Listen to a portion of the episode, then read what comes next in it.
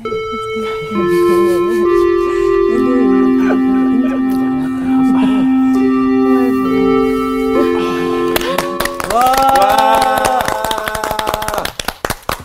안녕하세요. 안녕하십니까. 잘 지냈어요? 네.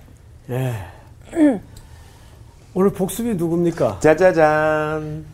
어, 모르겠나 아, 봐. 우리 수혜 학생 오늘 복습이에요. 네, 네, 저 오늘 예. 복사입니다. 네, 우리 네. 발음이 꼬이네요. 오늘 배울 분량이 많으니까 좀 넘어갈까요? 빨리 복습 들어갑니다.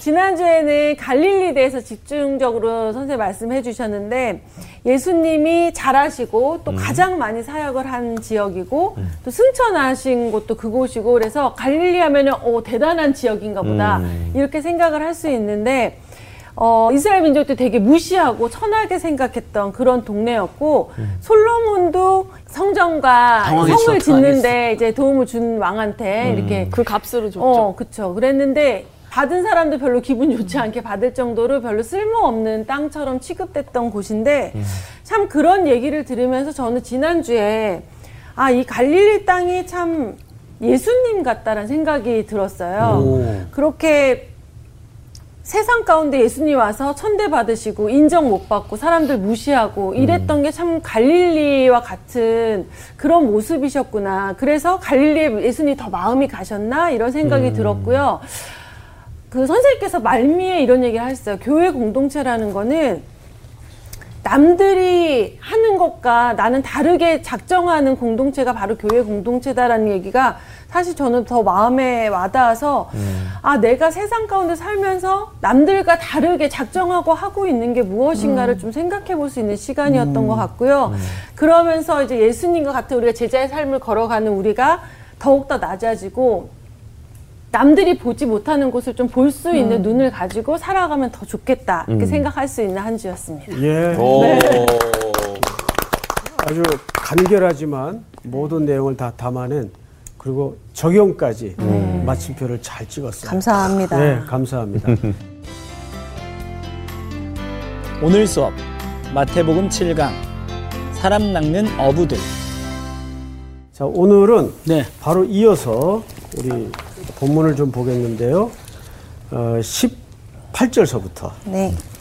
어, 누가 읽어볼까요? 우리 상훈 학생. 네. 갈릴리 해변에 다니시다가 두 형제 곧 베드로라 하는 시몬과 그의 형제 안드레가 바다에 금을 던지는 걸 보시니 그들은 어부라. 말씀하시되 나를 따라오라 내가 너희를 사람을 낚는 어부가 되게 하리라 하시니 그들이 곧 그물을 버려두고 예수를 따르니라. 거기서 더 가시다가 다른 두 형제 곧 세베대의 아들 야고보와 그의 형제 요한이 그의 아버지 세베대와 함께 배에서 그물 깁는 것을 보시고 부르시니 그들이 곧 배와 아버지를 버려두고 예수를 따르니라. 네, 여기까지. 자, 오늘은 어부 얘기를 좀 어부. 어, 하겠습니다. 유독 예수님의 제자들 가운데 어부 출신들이 많죠. 예, 그 오늘 이제 그 장면인데 우리는 그냥 어부하면 제일 먼저 무슨 생각이 들어요? 잘못 살 것 같아요. 그쵸.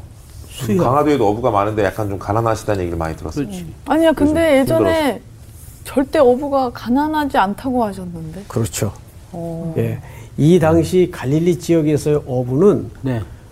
어, 적어도 배를 몇 척씩 그쵸. 두고 네. 또 어, 하인들도 두고 네. 지내는 정도의 어업 규모이기 때문에 네. 결코 가난한 사람들이 가난한 아니에요. 아니에요.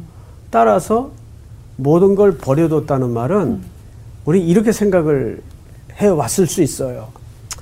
에, 어차피 이래 주구나 저래 주구나 그런 의미로 따라 나선 게 아니에요. 네. 그럼 이 버린다는 게 굉장히 큰 거네요. 오, 그렇죠. 그러니까 그 개념을 새롭게 해야 됩니다. 네. 네. 그러니까 우리가 보통 이제 이야기를 뭐 이래도 가난하고 저래도 주구나 저거이나 한번 따라 나가보자 이렇게 해서 따라 나선 제자들이 아니에요. 아니다. 아, 그러니까 방금 이제 두 분 이야기처럼 뭔가 인생에 자기 전부를 걸지 않으면 쉽게 행동할 수 없는 그런 과정을 지금 여기서 소개하고 있단 말이죠. 네. 네. 근데 오늘은 여기에 이제 어부 개념이 과연 예수님 시대에만 유독 통용되었던 어떤 시대적 개념인지 아니면 이것이 구약의 성경의 예언과 맞물린 성취의 차원에서의 오부 개념인지 그걸 정확히 알아야 돼요. 네. 네. 그래서 오늘 이제 좀 전개가 굉장히 어렵습니다. 와. 예. 그러니까 꼼꼼히 졸지 말고 잘 들으셔야 돼요. 네. 예. 자, 우선 음, 예수님의 관심이 주로 어디 있었는가를 우리 지난주 마지막 절이었죠. 17절을 제가 한번 좀 읽겠습니다. 이때부터 예수께서 비로소 전파하여 이르시되 회개하라 뭐가 가까웠느니라 천국이 가까이 왔느니라. 예, 회개하라 천국이 가까이 왔느니라. 이거 누구의 메시지와도 일맥상통합니까? 세례 요한. 세례요. 그렇습니다. 그래서 세례 요한의 회개하라는 말이나 예수님의 회개하라는 말에는 지난주 복습 과정에서 설명을 드렸듯이 길 떠났던 하나님의 백성들이 언약 안으로 다시 돌아오는 걸 회개라고 해요. 네. 뭐 잘못한 거 어, 고백하고 삶을 돌이키는 것도 물론 회개지만 구약의 언약적 관점에서의 회개는 언약 밖으로 튕겨져 나갔던 하나님의 자녀들이 언약 안으로, 안으로 하나님의 약속 안으로 복귀하는 것, 그 제자리를 찾는 것. 여러분 가장 성경의 아름다움은 제자리를 찾는 거예요. 작은 아들도 제 집으로 돌아오는 게 가장 아름다워진 거예요. 네. 네. 무슨 소리인지 알겠죠? 네. 그래서 우리가 이런 성경의 개념들을 유심히 일관되게 이해하면서 성경을 해석을 할 필요가 있습니다. 자, 회개하라. 뭐가 가까웠다고 되어 있죠? 천국이 천국이 천국이. 가까이 왔느니라. 드디어 이제 오늘 첫 번째 주제가 되는 천국이 등장을 해요.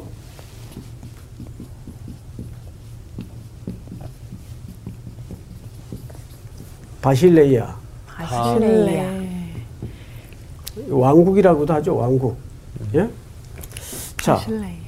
어, 예수님의 일관된 관심은 하나님의 나라예요. 왕국. 그런데 우리 수희 학생 네. 나라 하면 보통 우리가 어떤 개념으로 이해를 갖고 있습니까? 나라. 나라의 뭐 구성 요소 뭐 이런 거 많이 들었잖아요. 네네. 세 개가 있죠. 주권, 왕과 백성, 영토. 영토. 그치. 영토, 왕국 주, 주권, 영토, 영토, 왕. 영토, 또 백성. 백성. 그렇지. 이것이 이제 일반 역사 속에서 어, 갖는 기본 구성 요소죠. 네. 어, 여기서 주권을 얘기했을 때 백성이 나오고 영토가 등장한단 말이에요. 이게 무슨 개념이에요? 주권은. 여기서 말하는 주권은 무슨 개념이에요? 왕. 왕의 왕의 주권. 그러니까 통치 개념이죠. 네. 통치. 왕의 통치. 예, 이것이 일반 나라를 정의하는 기본 구성 골격들입니다. 자, 그런데 우선 보십시다. 세례 요한도 3장 2절을 좀 볼까요? 마태복음 3장 2절 을 우리 향기 학생님 한번 읽어보세요. 마태복음 3장 2절. 회개하라 천국이 가까이 왔느니라 하였으니. 자, 이 발언은 누구의 발언이죠? 세례 요한. 네, 세례 요한의 발언이에요. 그러니까 마태가 지난주는 예수님이 집요하게 갈릴리를 예, 추적했듯이 마태는 마태복음에서 집요하게 천국 이야기를 해요. 하나님의 나라, 바실레이아 이야기를 한단 말이에요. 네. 또 볼까요? 예수님의 사역 오늘 4장 17절에서도 그 말씀을 똑같이 하셨고 네. 또 10장 7절을 보세요. 마태복음 10장 7절을 우리 상훈 학생 한번 읽어보세요. 네. 가면서 전파하여 말하되 천국이 가까이 왔다 하고 예, 계속 천국 이야기가 나오는데 네. 네. 자, 몇 군데만 더 확인합니다. 4장 23절. 4장 23절 저 광호 학생. 예수께서 온 갈릴리에 두루 다니사 그들의 회당에서 가르치시며 천국 복음을 또 천국이 전파하시며 나오죠. 네. 자, 이 외에도 주기도문의 핵심이 뭐예요? 하늘에 계신 우리 아버지. 하늘에 계신 우리, 우리 아버지. 아버지. 이름이 거룩히 이름이 거룩히 여김을 받으시오며 나라의 나라의 임하옵시며. 임하옵시며 그 나라가 하나님 또 나라. 등장을 해요. 그러니까 주기도문에서도 나라가 등장을 해요. 네. 그다음에 또 우리 마태복음 비유장에서도 13장에서도 천국은 마치 쭉 비유들이 등장을 네, 하죠. 네. 그건 네. 일일이 찾지는 않겠습니다. 네. 자 그렇다면 이제 좀 저를 보세요. 마태가 그렇게 집요하게 말하고 싶었던 천국은 어떤 나라일까? 이걸 알아야 돼요. 네. 자, 어, 이 나라는 어, 다니엘서 2장을 근거로 출발을 해야 됩니다. 자, 다니엘서 2장을 누가 좀 찾아주세요. 다니엘서 2장 44절. 제가 읽겠습니다. 네. 이 여러 왕들의 시대에 하늘의 하나님이 한 나라를 세우시리니 이것은 영원히 망하지도 아니할 것이요 그 국권이 다른 백성에게로 돌아가지도 아니할 것이요 도리어 이 모든 나라를 쳐서 멸망시키고 영원히 설 것이라 예, 거기 보시면 이 여러 왕들의 시대에 하늘의 하나님이 뭐를 세워요? 한 나라. 나라를 세우시. 예. 다니엘이 이걸 예언했어요. 한 나라를 세우겠대요. 그또 읽어보십시다. 이것은 영원히 망하지도 아니할 것이요.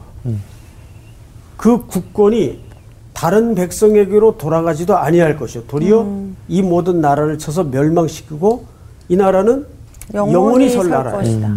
영원한 나라. 영원히. 여러분 이걸 지금 누가 쓰고 있는가 하면 다니엘. 다니엘이. 다니엘. 다니엘의 신분이 어떤 상태였어요? 노예 포로, 포로 포로. 포로로 붙들려 갔지만 어린 나이에 그는 제국이 바뀌는 과정에서까지 고위직을 지냈던 네. 네. 아주 유례없는 독특한 인물이죠. 네. 자, 이 다니엘이 쓴 얘기인데 다니엘이 본 거예요. 아수르가 영원할 것 같았는데 음, 바벨론한테 망하고. 망하고. 또 바벨론이 영원할 것 같았는데 페르시아. 페르시아에게 먹히고 페르시아가 또 영원할 것 같았는데 헬라 헬라에게 먹히고 알렉산더가 유명하잖아요. 네 헬라는 영원히 갈 것 같았는데 로마, 로마. 로마가 로마예요. 일어나서 그러면 지금의 G2라고 불리우는 미국과 중국은 영원할까요? 아니요 결코 그렇지 않아요. 영원한 이 땅의 나라는 없어요. 근데 지금 다니엘이 말하는 나라는 어떤 나라예요? 영원한. 영원한 예. 나라 어떤 백성에게도 그 주권이 넘어가지 않는 영원한 나라를 음, 네. 세울 거래요. 하나님께서. 자, 그런데 이 나라는 세 가지를 설명하고 있습니다. 첫째 보세요. 이 여러 왕들의 시대에 하늘의 하나님이 한 나라를 세우시리니 이것은 영원히 망하지도 아니할 것이요. 망하지 않는 나라예요. 그 네. 국권이 백성들에게로 돌아가지도 아니할 것이요. 도리어 이 모든 나라를 쳐서 멸망시키시고 영원히, 영원히. 설 것이라. 자, 이것은 세 가지를 설명하는데 첫째는 어떤 심판적 의미가 있어요. 네. 모든 것들을 다 쳐서 두 번째는 그 속에서 무언가를 구원해요. 네. 누군가를 건져내요. 그리고 그들에게 종말론적 소망을 가져다 주는 나라예요. 그 나라는 이 구성 요소를 잊지 마세요. 네 다음 시간에 누가 복습 차례인지 모르겠지만 이 요소가 빠지면 어렵겠네요. 안 됩니다. 예? 판권. 자, 한 나라를 세우는데 그 나라 어떤 나라라고요? 영원한 나라 심판을 동시에 가져오는 나라예요. 음, 그 심판적 요소가 있어요. 네. 두 번째는 구원. 구원 그 속에서 심판이 있음과 동시에 건전해볼 입은 자들이 있단 말이에요. 네 동시에 그것은 일시적인 건전함이 아니고 종말론적 소망을 가져주는 나라. 그 나라를 세우겠다. 그 얘기를 하는 거예요. 자, 그러면 오늘날 이 하나님의 나라 또는 하늘 나라를 단순히 아까 말씀처럼 통치 개념으로만 이해하는 경향들이 있어요. 네. 통치 개념.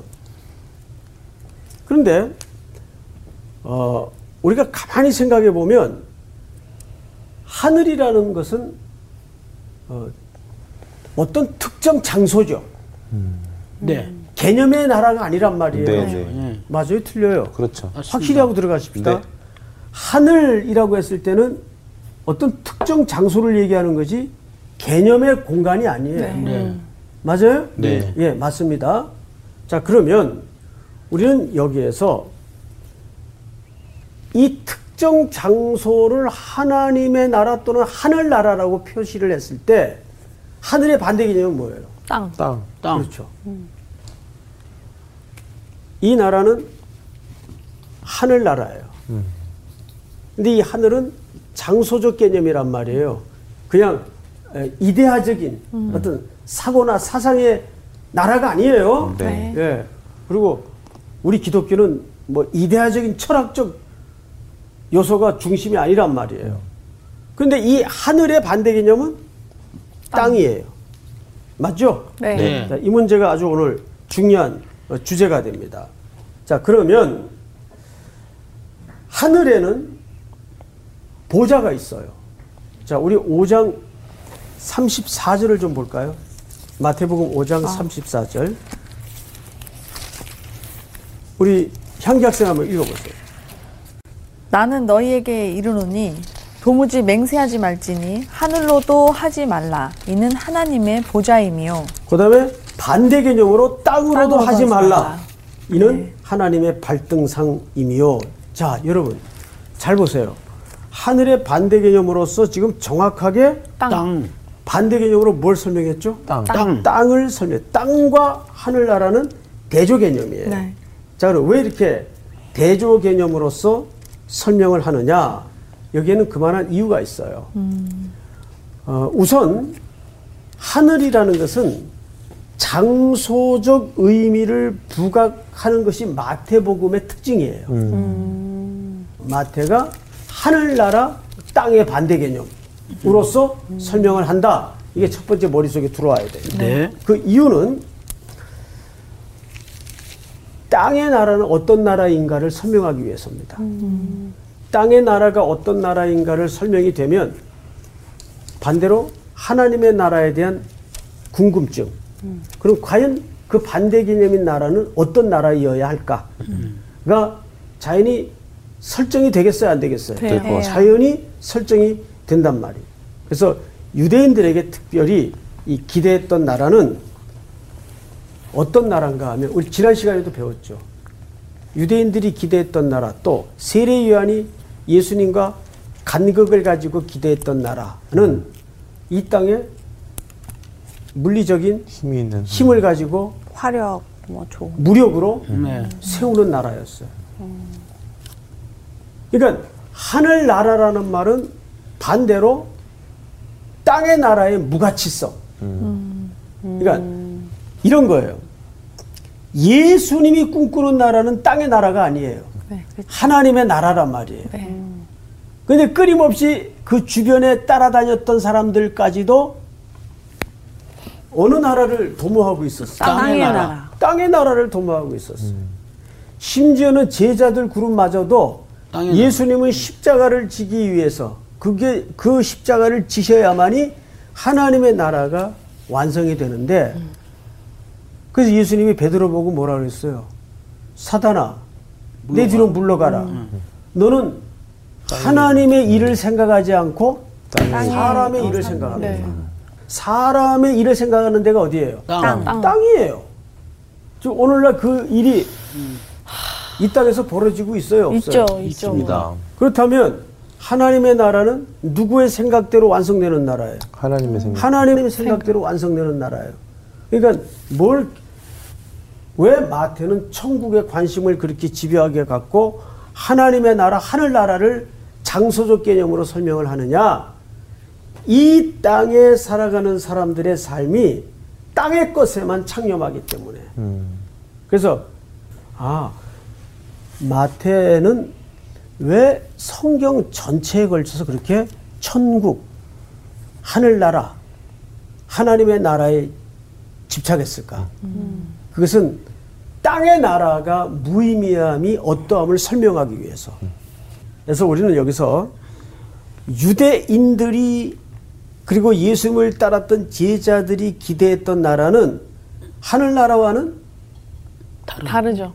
달랐던 나라였어요. 이게 첫 번째 초점이에요. 두 번째는 이방 나라들과의 대조입니다. 자, 이방 나라들은 로마 제국으로 대표되는 나라예요. 이방 나라들은 그 나라를 어떻게 세우고자 했죠? 힘으로. 힘. 힘이 선이었어요. 그 오늘날에도 마찬가지잖아요. 네. 그래서 유대인들은 또 한켠의 종교 지도자들은 율법으로 그런 나라가 오리라고 생각을 했어요. 율법이라는 결국 뭐예요? 인간의 노력, 인간의 선한 행위, 네. 이런 걸로 그 나라가 임할 거라고 생각을 했어요. 거기에는 예수가 없는 나라예요. 네. 자, 그러면 이런 하늘나라의 종말론적인 메시지 차원에서 왜 사람을 낚는 업으로 부르셨는가 그 말에 오늘 이제 본론이에요. 죄송하지만 지금까지 서론이에요. 아이고. 자, 그래서 그냥 어부들이니까 고기 잘 잡겠지. 뭐 그런 차원에서 뭐 골고루 좀 부르지 않았겠는가. 자, 그런데 이 이야기는 구약적 배경을 갖고 있어요. 예레미야서 16장을 네. 빨랑 찾아보세요. 에레미야서 16장. 몇 절을 보시냐면 14절. 사죠.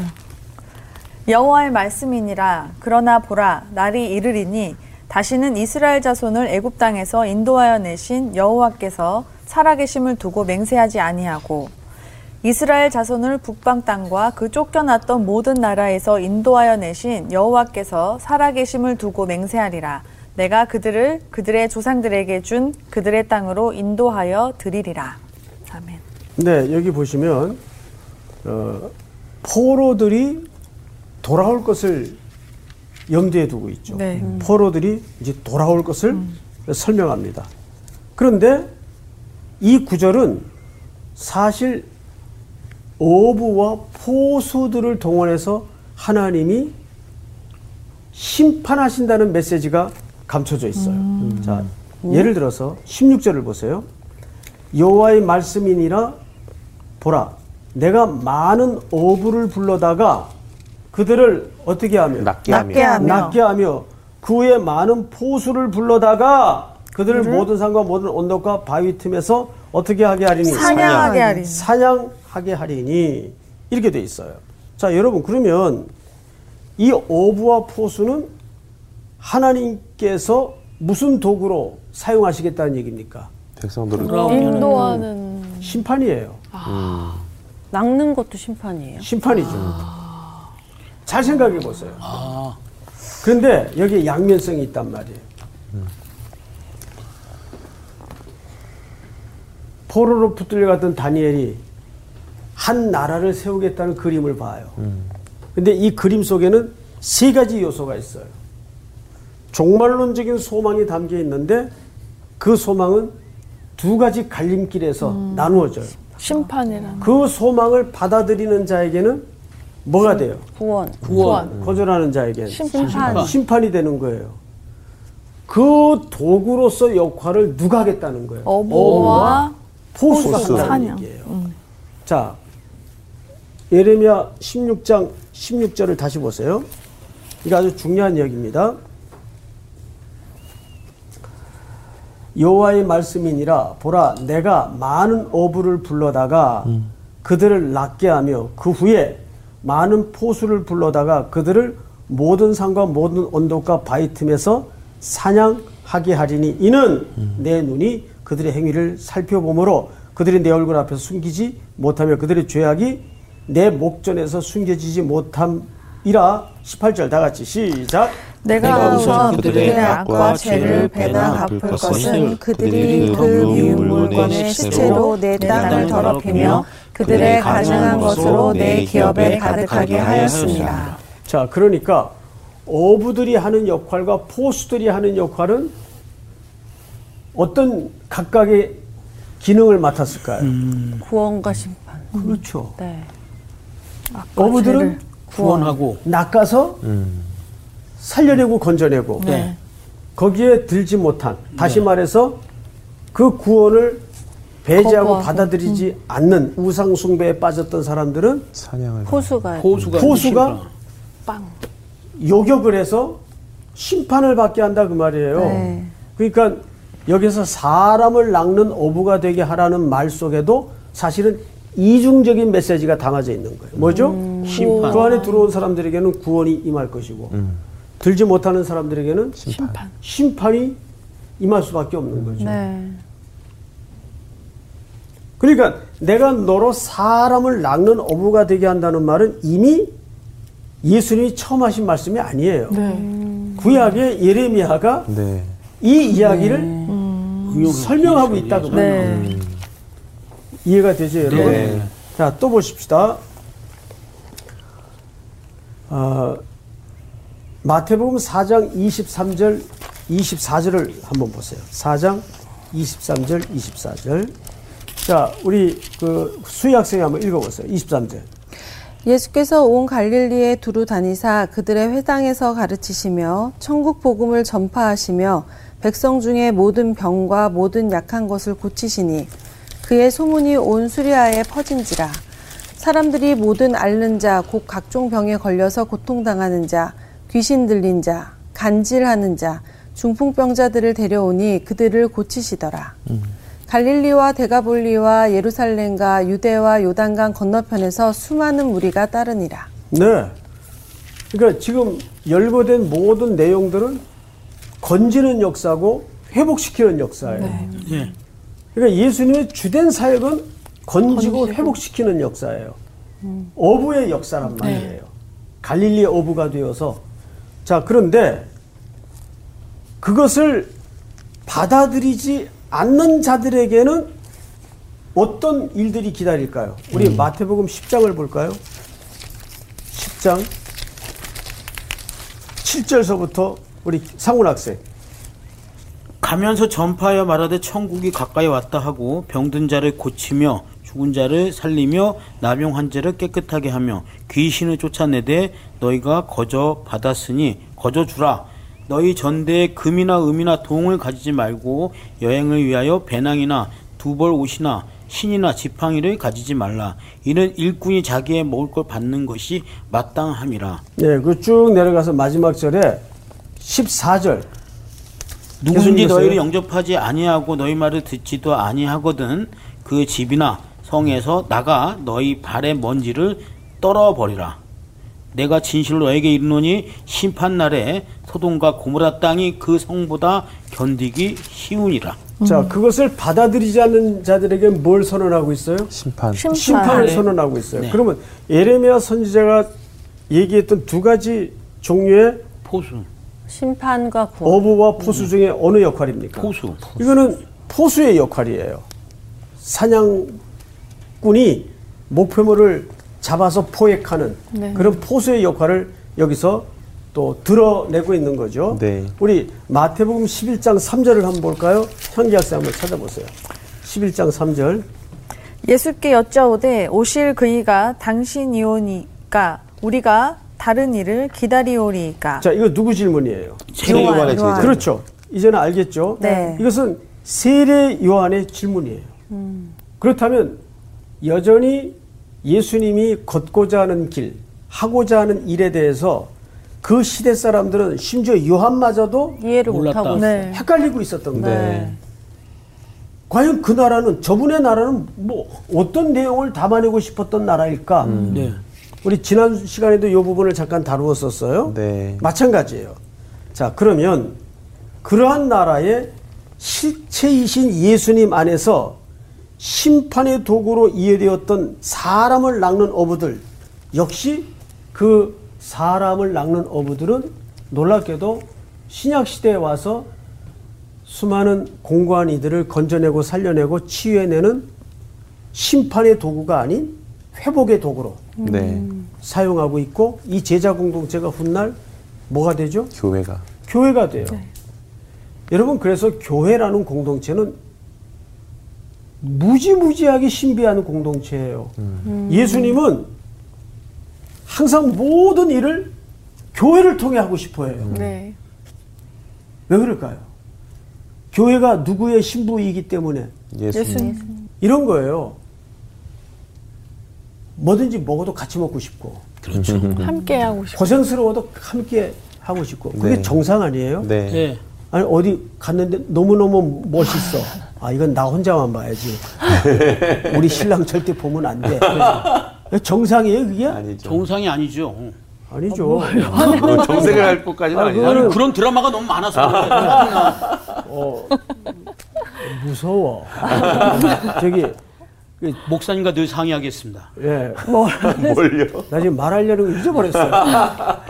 어디 가서 뭘 맛있는 걸 먹게 되면 사랑하는 사람이 제일 먼저 기억이 나잖아요. 네, 네. 맞습니다. 예. 어, 존 바클레이라는 분이 있어요. 요즘 가장 그 핫한 에, 신약 학자인데 이분이 쓴 책 중에 바울과 은혜의 능력이라는 책이 있어요. 이분이 여기서 이런 얘기를 해요. 어, 하나님은 우리에게 선물을 줬어요. 그 선물이 최고의 선물이 뭐죠? 예수님. 그 예수님이에요. 네. 예수님이죠. 그러면 선물을 줄 때 이런 마음으로 주는 사람이 있을까요? 이거 먹고 떨어져라. 그러면 그게 선물이에요, 모욕이에요. 모욕이죠. 모욕이지. 근데 존 바클레이가 어, 제가 책이 좀 어렵습니다. 신학적인 책이라. 그걸 제가 좀, 좀 쉽게 설명을 좀 하는 거예요. 이런 설명을 해요. 사람이 누군가에 비싼 선물을 줄 때는 두 가지 이유가 있다. 첫째는 나 너랑 관계를 계속 지속하고 싶다. 예? 맞죠? 네. 예. 두 번째는 나 너에 대해서 기대가 있어. 그게 선물의 의미라는 거예요. 네. 맞아요, 틀려요. 맞죠. 예. 누군가의 선물을 주고 또 할 때는 나 너랑 계속적인 관계를 가지고 싶다. 값진 선물일수록 또 그럴 수더 아, 그렇지, 그렇죠. 그렇지. 네. 값진 선물일수록 더더욱 그렇죠. 먹고 떨어져라에는 값진 선물 잘 주지 않아요. 그럼요. 그거는 이제 어중간한 그리고 그 이제 관계 끝내기 위해서 네네. 자, 이거나 먹고 떨어져라. 근데 우리 하나님이 우리에게 주신 선물은 그게 아니란 말이에요. 네. 그런데 이 땅에 예수 그리스도를 머리로 하는 교회를 선물로 주셨어요. 네. 그러면 하나님의 시각에서 그 선물은 두 가지가 있단 말이에요. 나는 교회와 계속적인 관계를, 관계를 맺고 싶고 다또 교회에 내 기대가 기대가 있다. 있다. 무슨 소리인지 알겠어요? 네. 그럼 그 교회는 부득이 세상을 향해 두 가지 기능을 갖게 돼요. 그리스도를 영접하는 자들에게는 구원의 방주가 되지만 네. 네. 그걸 거절하는 자들에게는 심판의 빈거가 된단 말이에요. 그렇습니까? 안 그렇습니까? 맞습니다. 그 마찬가지예요. 그러니까 여기서 우리가 이런 생각을 가- 가져야 됩니다. 첫 번째 꼭지가 왜 마태는 천국에 그렇게 집착을 했는가? 땅의 나라를 설명하기 위해서다.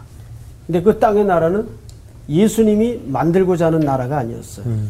땅의 나라는 무한 경쟁 속에 네가 불행해야 내가 행복해지는 것이 땅의 나라의 생리예요. 네. 그리고 이웃을 돌아보지 않아요. 그것이 애굽의 질서예요. 그래서 애굽의 이스라엘 백성들이 신음의 그 근간에는 뭐가 어, 포맷돼 있었죠? 지배계층. 그렇잖아요. 감독자들과 네. 그 밑에 신음하는 그 감독자들은 뭐 하는 사람? 감시하는 사람이에요. 예? 이 땅의 질서가 그렇단 말이에요, 실질적으로. 계층에 계층에 네. 구분이 되고 나누어지고 계급화되고 그게 애굽의 질서예요. 네. 거기에 400년을 살아냈던 히브리 노예들은 터져 나오는 게 비명 소리밖에 없는 거예요. 지금 이 땅의 구조가 그렇다는 거죠. 이 땅의 질서가. 그러나 예수님이 마태를 통해서 설명하고자 하는 하나님의 나라는 그런 나라, 그런 질서가 아니란 말이에요. 그럼 어떤 나라인가? 하늘나라. 예수님이 주제가 되는 나라. 평화와 사랑과 섬김과 생명과. 그래서 사람을 낚는 업으로 부르신 이유는 이 두 가지 기능 때문에 그래요. 살려내는 기능과 심판. 받아들이지 않는 자들에게는 심판의 심판이 올 수밖에 없다는 그 기능을 설명하고자 하는 것인데 깜짝 놀랍게도 네. 그 유비가 이미 예레미야 선지자를 통해서 진짜. 설명되어 있었다. 네, 네. 그리고 다니엘은 자기 예언서에서 포로 생활 속에서 그 나라를 꿈꾸어요. 영원한 쇠하지 않는 나라를 꿈꾸어요. 네. 그러면 저 꿈은 다니엘의 어떤 포로 생활에서 돌아갈 것을 꿈꾼 걸까요? 오실 그리스도를 내다보는 소망일까요? 오실 오실 그리스도. 그리스도. 종말론적 소망. 네. 네. 교회는 이 땅에 그런 종말을 알리는 사인이어야 돼요. 그래서 교회는 그런 의미에서 유람선이 되어서는 안 돼요. 네. 전투함. 이 거대한 세파 속에서 부지런히 사람을 낚는 어부가 되어서 그들을 건져내고 살려내고 네. 역설이죠. 자, 성경을 좀 더 보십시다. 20절. 그들이 곧 그물을 버려두고 예수를 따랐다. 여기 버려두고 버려두고라는 말은 어, 마가복음 1장 20절을 잠깐 한번 볼까요? 곧 부르시니 그 아버지 세배대를 품꾼들과 함께 배에 버려두고 돼 있죠. 이 버려두고는 어떻게 하니까 버려두었어요? 부르시니까. 예. 여기 이 부르시니라는 헬라 말이 소명이에요. 콜링. 우리 다 소명을 받았죠. 네. 어, 콜링을 받았어요. 그래서 우리는 그 부름의 영광이 더 근본적이고 엄청나다는 것에 눈이 열어진 사람이에요. 우리가 보통 여기 뭐가 있으면은 이거를 애들이 붙들고 안 놔. 예? 욕심 때문에 그 빨리 놔. 안 놔. 그러면 그걸 놓게 하는 방법은 간단해요. 더 좋은 거 보여주면 돼요. 그렇죠. 그죠? 네. 더 좋은 거 보여주면 돼요. 네, 예. 그럼 얼른 놔요, 애들이. 그렇죠. 예. 우리도 사실은 더 좋은 걸 본 거거든요. 마태복음 13장의 천국의 비유 중에 농부가 밭을 갈다가 네. 포화를 발견했어요. 네. 그 자기 재산 몽땅 팔아도 그거 아깝지 않은 거예요. 맞아요. 근데 하나님이 뭔가를 얻기 위해서 말도 안 되는 값을 지불하더라고요. 네. 그 말도 안 되는 값이 예수님이에요. 네.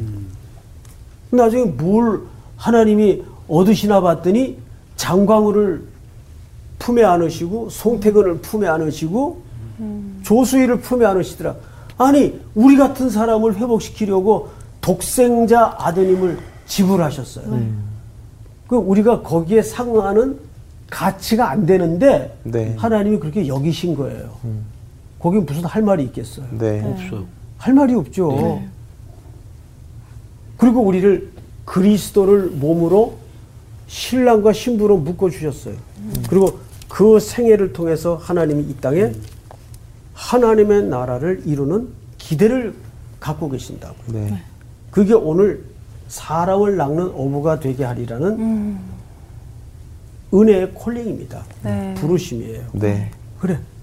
우리가 더 큰 영광에 눈뜬 자이니까 그 부름에 또 한 주도 달려갈 수 있는 저와 여러분들이 되었으면 좋겠어요. 자, 오늘 공부는 여기까지. 감사합니다. 정말 값진 선물을 했을 때는 그 사람과의 관계를 계속 이어가고 싶고 그 사람한테 뭔가 기대가 있다. 하나님께서 우리가 값으로 매길 수 없는 예수님 우리에게 주셨잖아요. 그렇게 한 거는 그 수많은 사람 중에 내가 향기와 관계를 잘 맺고 싶어. 상훈이와 관계를 잘 맺고 싶어. 내가 강우에 대한 기대가 있어.